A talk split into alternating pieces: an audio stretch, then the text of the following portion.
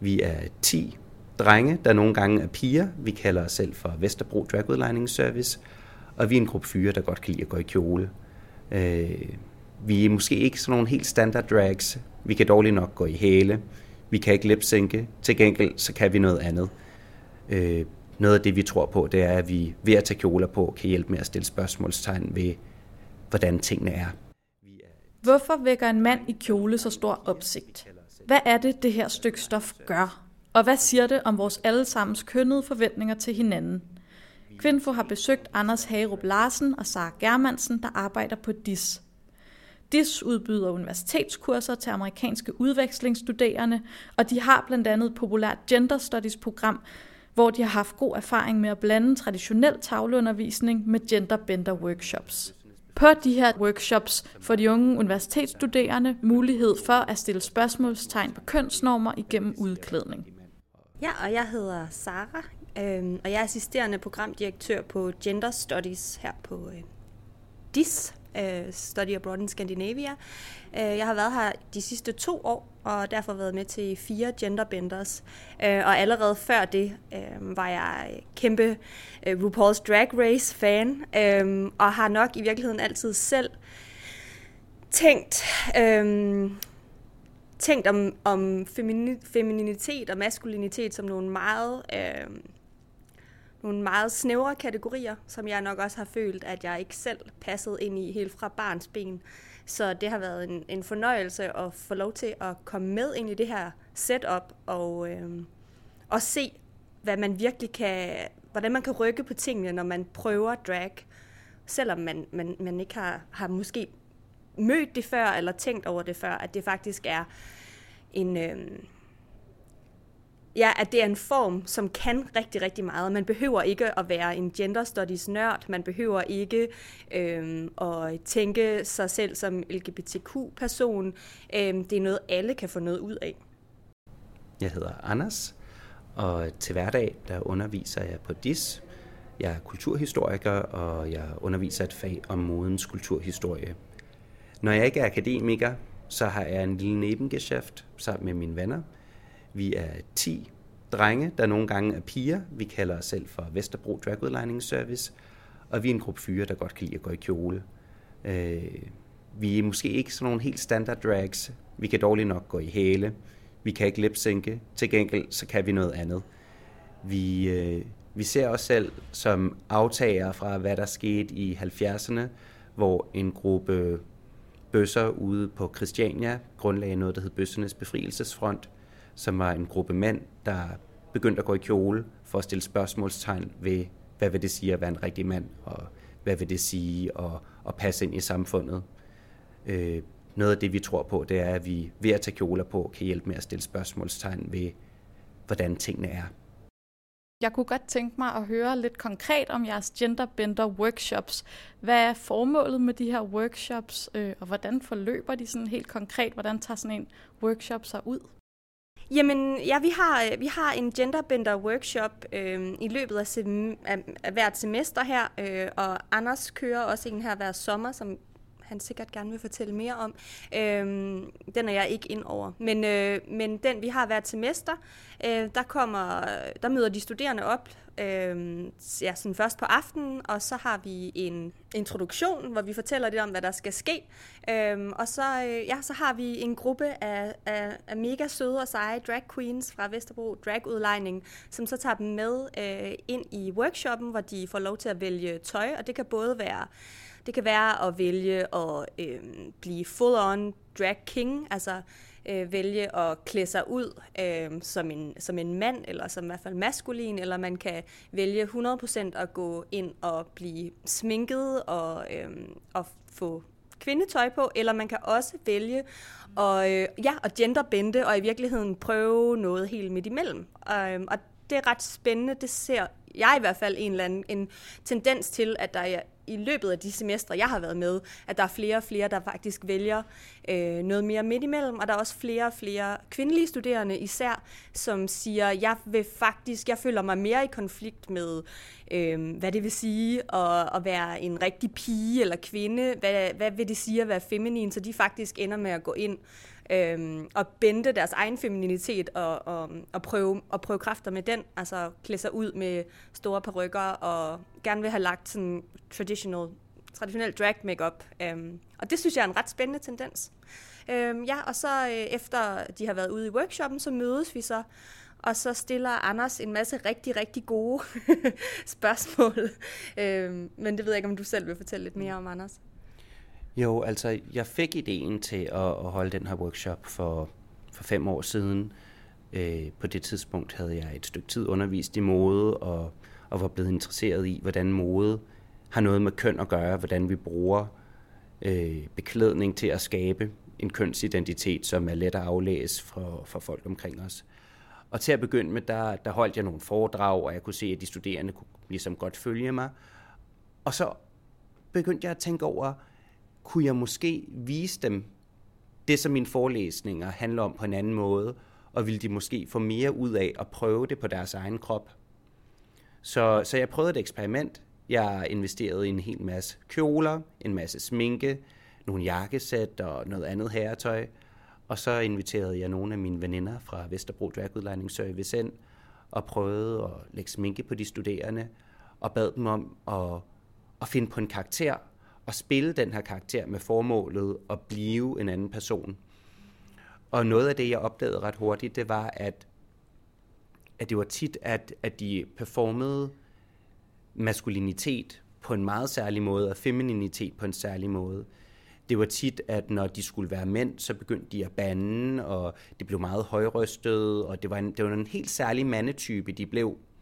Og når de var kvinder, var det tit nogen, der var enormt sexede, og, og det var tit, at enten var de stripper, eller luder, eller, eller på en eller anden måde en karakter, hvor at man virkelig er afhængig af, at der er en, der ser på en som sexet. Og det blev så for mig en rigtig god åbner til at tale om, jamen, hvordan er man en rigtig mand, og hvordan er man en rigtig kvinde, og måske også, hvad er det for et krydsfelt, vi bevæger os i her, at det var meget klart, at for eksempel mandetypen var, var ikke kun en bestemt type mand, fordi han var mand, men det var også, fordi han måske var en bestemt socioøkonomisk gruppe. Øh, enten var han håndværker, eller også var han direktør. Og det var ligesom de to måder, at de kunne være mænd på. Og kvinderne var enten stewardesser, eller havde giftet sig rigtig godt, eller var enormt sexede på en anden måde. Så det sagde noget om, hvordan hvad er vores forventninger til, hvordan man kan være en rigtig mand og en rigtig kvinde? Så begyndte jeg også at stille dem nogle andre spørgsmål. For eksempel, hvem vil med ud og gå på gaden lige nu? Og det var der jo nogen, der syntes, det var rigtig sjovt. Indtil jeg spurgte, om de ville gøre det alene. Og så kunne man lige pludselig sige, jamen hvad er det, der sker, når du er alene? Og så begyndte de at tale om, jamen jeg kunne jo blive til grin. Folk ville se mærkeligt på mig, eller folk kunne måske blive voldelige. Det er en rigtig god åbner til en samtale om, hvad vil det sige ikke at passe ind? Hvad vil det sige ikke at, at leve op til folks forventninger til, hvordan du er dit køn? Og hvordan kan det være farligt? Og hvad siger det om, hvor heldige vi er? Øh, os, øh, de er os, der ligesom, hvor at man kan sige, at, at udstyret passer til, hvordan vi gerne vil ses. Øh, så det er en rigtig god måde at få dem til at føle det her ubehag, Altså, der, der er en eller anden tendens til, at man ikke må føle ubehag, og jeg synes faktisk, at ubehag kan være en rigtig god åbner til, at vi taler om, hvorfor er det, at vi er heldige og privilegerede, og, og hvad er det, vi skal være opmærksom på, når vi konstruerer køn og taler om køn. Og selvfølgelig er der intet galt med at føle sig sexet som kvinde, eller føle sig sexet som mand. Det er ikke det, der er problemet. Det er, når man ser det som den eneste mulighed. Så det er også noget med at sige, jamen skal vi fejre, at der er nogen, der gerne vil føle sig sexet? Skal vi fejre, at der er nogen, der, der har behag i at være maskulinen? og skal vi så give folk lov til at, at bruge alle farverne, der er i den her kasse med farveblyanter, og farve lidt uden for stregerne nogle gange. Så det, det er det, jeg synes, at workshoppen kan. Kan I sige lidt om, hvilke refleksioner de her unge øhm, deltagere ligesom går fra sådan en workshop med? Altså, jeg håber i hvert fald, at som, som ja, Anders allerede var lidt inde på, det her med øhm, at blive bevidst om, hvad, altså hvad privilegier i virkeligheden, hvilke privilegier der i virkeligheden ligger i øh, at kunne bevæge sig frit på gaden, øh, uden at være bekymret for, om man øh, bliver læst som, øh, ja, som, som, som farlig, altså i virkeligheden, eller som i, i hvert fald i kontrast eller i konflikt med sådan en, heteronormativ eller heteroseksuel verdensorden, ikke? Øhm, hvor mange af dem er er enormt reflekteret omkring, ej, hvor er det fedt, at der er det her trygge rum, og hvor er det, hvor er det flot, at, øh, eller hvor er det fedt, I har lavet det her rum, og hvor er det trygt, og så sige, ja, og det skal I også bare være bevidste om, at det er et privilegium, at, at nu går vi her ind og, og, og leger, eller øh, og prøver noget af, øhm, og så, øh, ja, så tager I det af igen, og så mange af jer i hvert fald går ud igen, og, øh, og, og har ikke på den måde nogen, altså, der er ikke, det har ikke nogen konsekvenser for jer. Øh, og det tror jeg det tror jeg, der er mange af dem, der får en anden bevidsthed om det her med. Øh, ikke kun i forhold til, hvad hedder det, køn og seksualitet, det handler også om etnicitet, det handler også om klasse, det handler om, det handler om kropsbygning, det handler om rigtig, rigtig mange ting. Øh, så det her med at give dem et rum, hvor de får prøvet noget af, men i virkeligheden også bliver, bevidst, bliver bevidste om, at det er faktisk enormt privilegeret at have sådan et rum. Man kan træde ud af igen.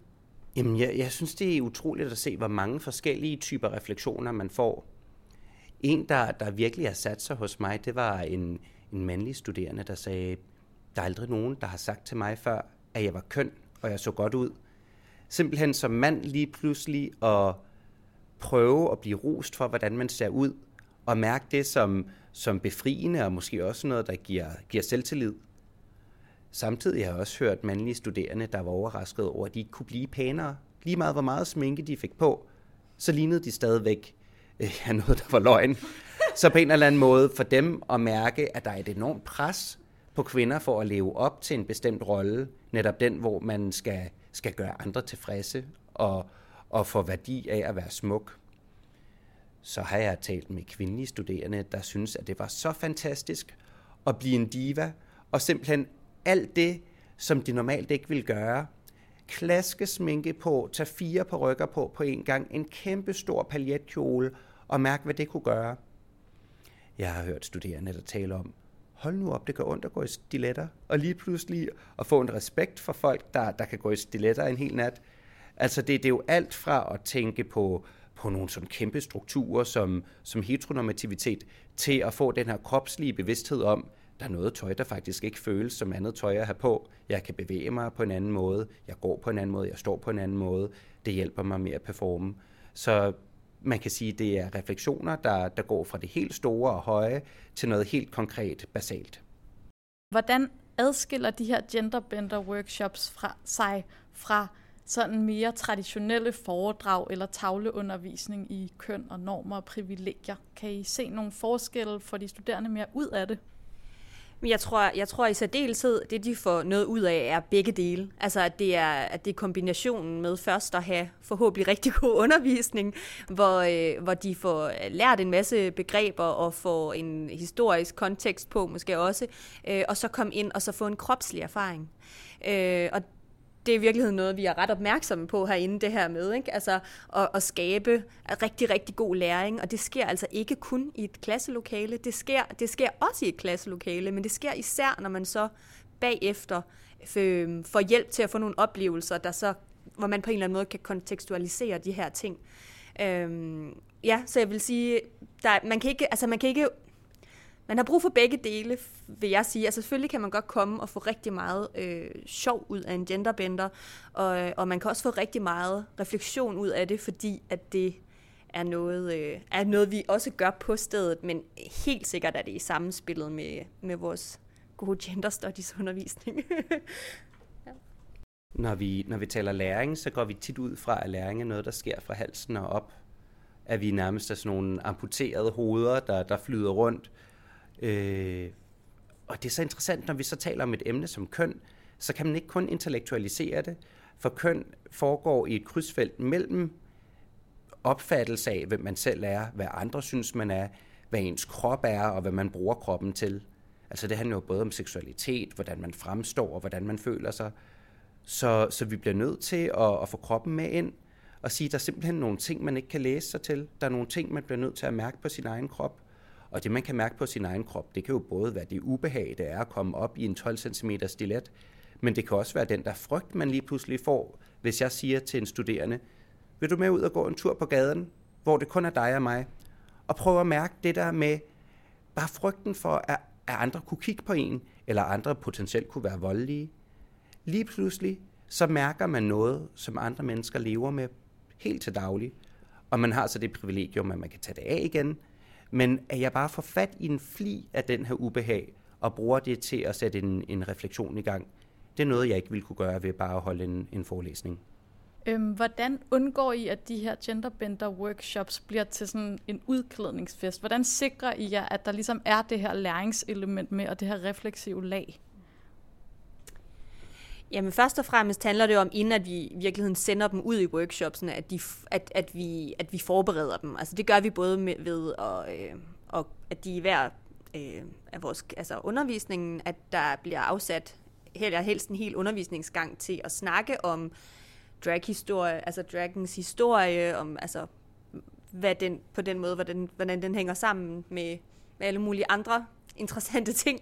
Øhm, og så også ude i selve workshoppen, at vi først starter ud med at sige lidt, eller andre starter ud med at sige lidt, og at der så er en ordentlig sådan, det vi kalder wrap-up session, hvor vi faktisk bruger noget tid, og hvor der bliver stillet nogle af de her svære spørgsmål. Fordi helt ærligt, det kunne da sagtens bare blive til, det kunne også være sjovt, en fed udklædningsfest, men, men fordi det, at det ikke er det, der er vores intention med det, så gør vi os rigtig umage med øh, ja, at få hjulpet vores studerende på vej.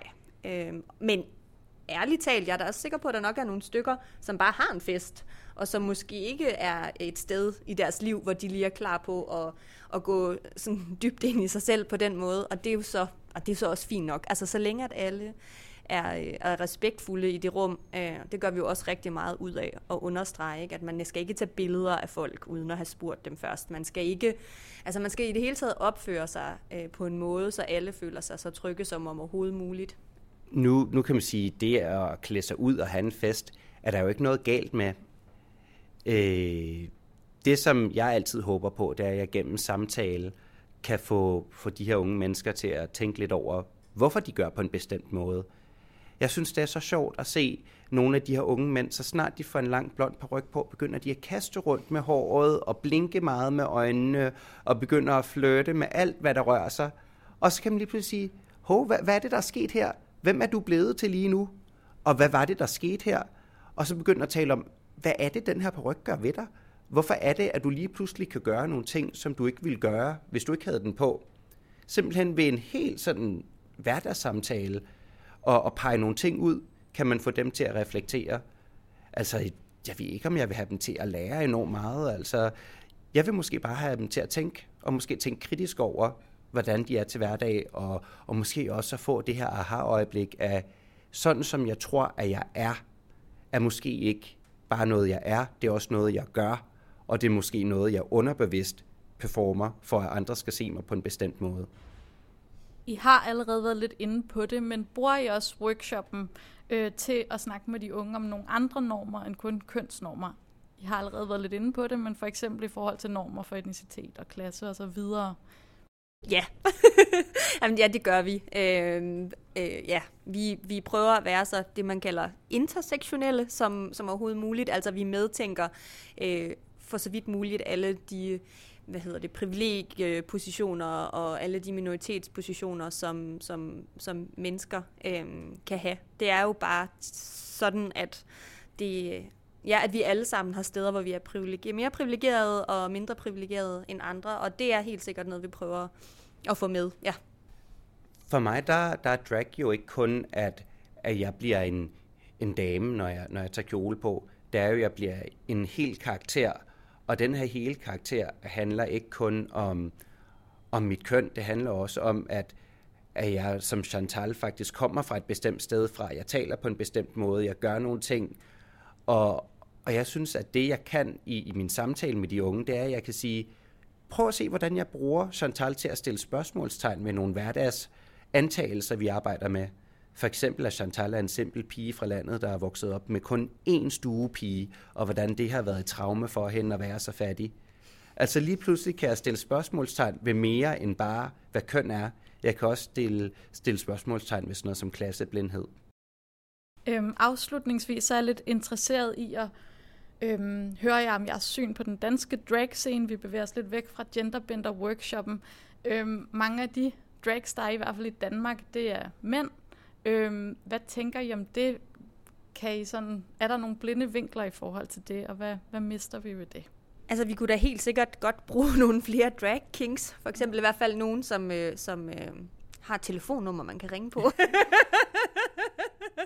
øhm, nej, så jeg, men altså, jeg, jeg tænker også med, altså med den øh, både, øh, altså den indtræden, som drag har haft de seneste år øh, i populærkulturen, øh, i højere grad, end, end, end den har haft øh, før. Øh, der tænker jeg da helt sikkert, at der forhåbentlig kommer flere øh, folk til, og som laver øh, for, alle mulige forskellige øh, slags slags drag. Øhm, jeg kunne også godt tænke, jeg kunne også godt tænke mig at se nogen, som draggede på en måde, der ikke nødvendigvis var sådan køns altså ikke, ikke, at der ikke findes masser af drag i, i Danmark lige nu, som er øh, meget genderbending, men for eksempel, at der var drag queens, som identificerede sig som cis-kvinder, eller at der var drag kings, der identificerede sig som, som cis-mænd. Altså, jeg, det synes jeg kunne være interessant. Omvendt har jeg det så også sådan, at øh,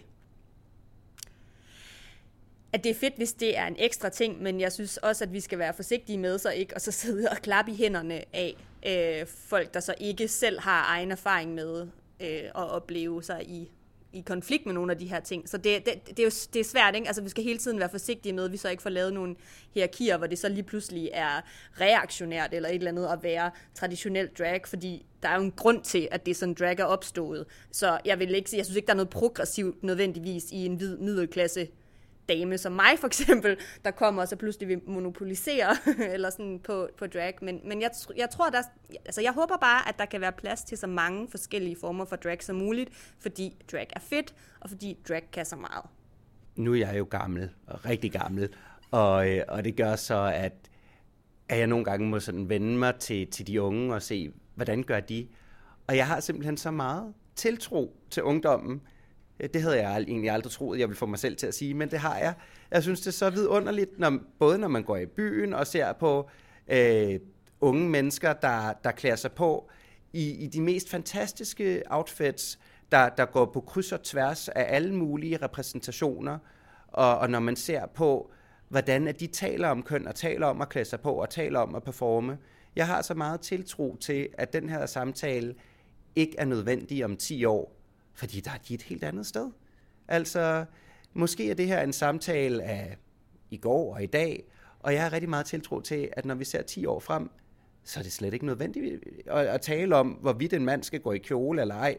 Der er det en selvfølge. Så jeg vil da håbe, at alle, der lytter med, vil prøve enten at, at tage en god skovmandskjorte på, og måske nogle forvaskede jeans, og male et skægstube i ansigtet, og så prøve at stå lidt foran spejlet og, og gøre sig til. Eller måske finde en, en dejlig kjole og, og en lidt træt ryg og nogle høje hæle, og, og så gå lidt rundt i sin stue og føle, hvordan det er, og bare for et øjeblik at gå ind i en anden rolle. Altså det kan være enormt befriende, det kan være en brynje, man tager på, hvor man tør gøre nogle ting, man ikke vil gøre for sig selv. Altså prøv, leg med identitet, leg med dig selv, både sådan figurativt og, og på alle mulige andre måder. Altså, lad være med at være bange for de her klude. Når det kommer til stykket, er det kun tekstil, men i det, man tager dem på, bliver det til så meget mere. Ja, og lidt i forlængelse af det, Anders sagde med at have tiltro til sådan øh, nye generationer. Ej, vi lyder så mega gamle lige nu. øh, men så vil jeg sige til alle dem, som er i kontakt med børn, deres egne, andres, lige meget hvordan, give dem en chance for at lege med det her. Øh, det ligger så øh, nemt for dem, øh, og der, det, er desværre sker der et eller andet fra vuggestue til børnehave, der gør, at børn holder op med det. Og der, det, er jo, altså, det er jo ikke biologisk øh, betinget, og det er jo et eller andet, det er jo en måde, de bliver socialiseret til at holde op med at ture og prøve de her ting. Og det er pisse ærgerligt. Altså, så, så ja, for at vi om 10 år forhåbentlig ser nogle unge mennesker, der bare tænker, fedt, i dag har jeg lyst til at tage en... Øh, hvad hedder det, kanariegul kjole på, fordi det synes jeg er fedt, og i morgen er det skovmandsgjort, så skal vi simpelthen også hjælpe dem. Øh, så det er min bøn til jer derude. Ja. Tak til Anders Hagerup Larsen og Sara Germansen. Hvis du selv kunne tænke dig at prøve en genderbender workshop, kan du møde Kvinfo på årets Roskilde Festival. Du kan finde mere information på kvinfo.dk eller Facebook.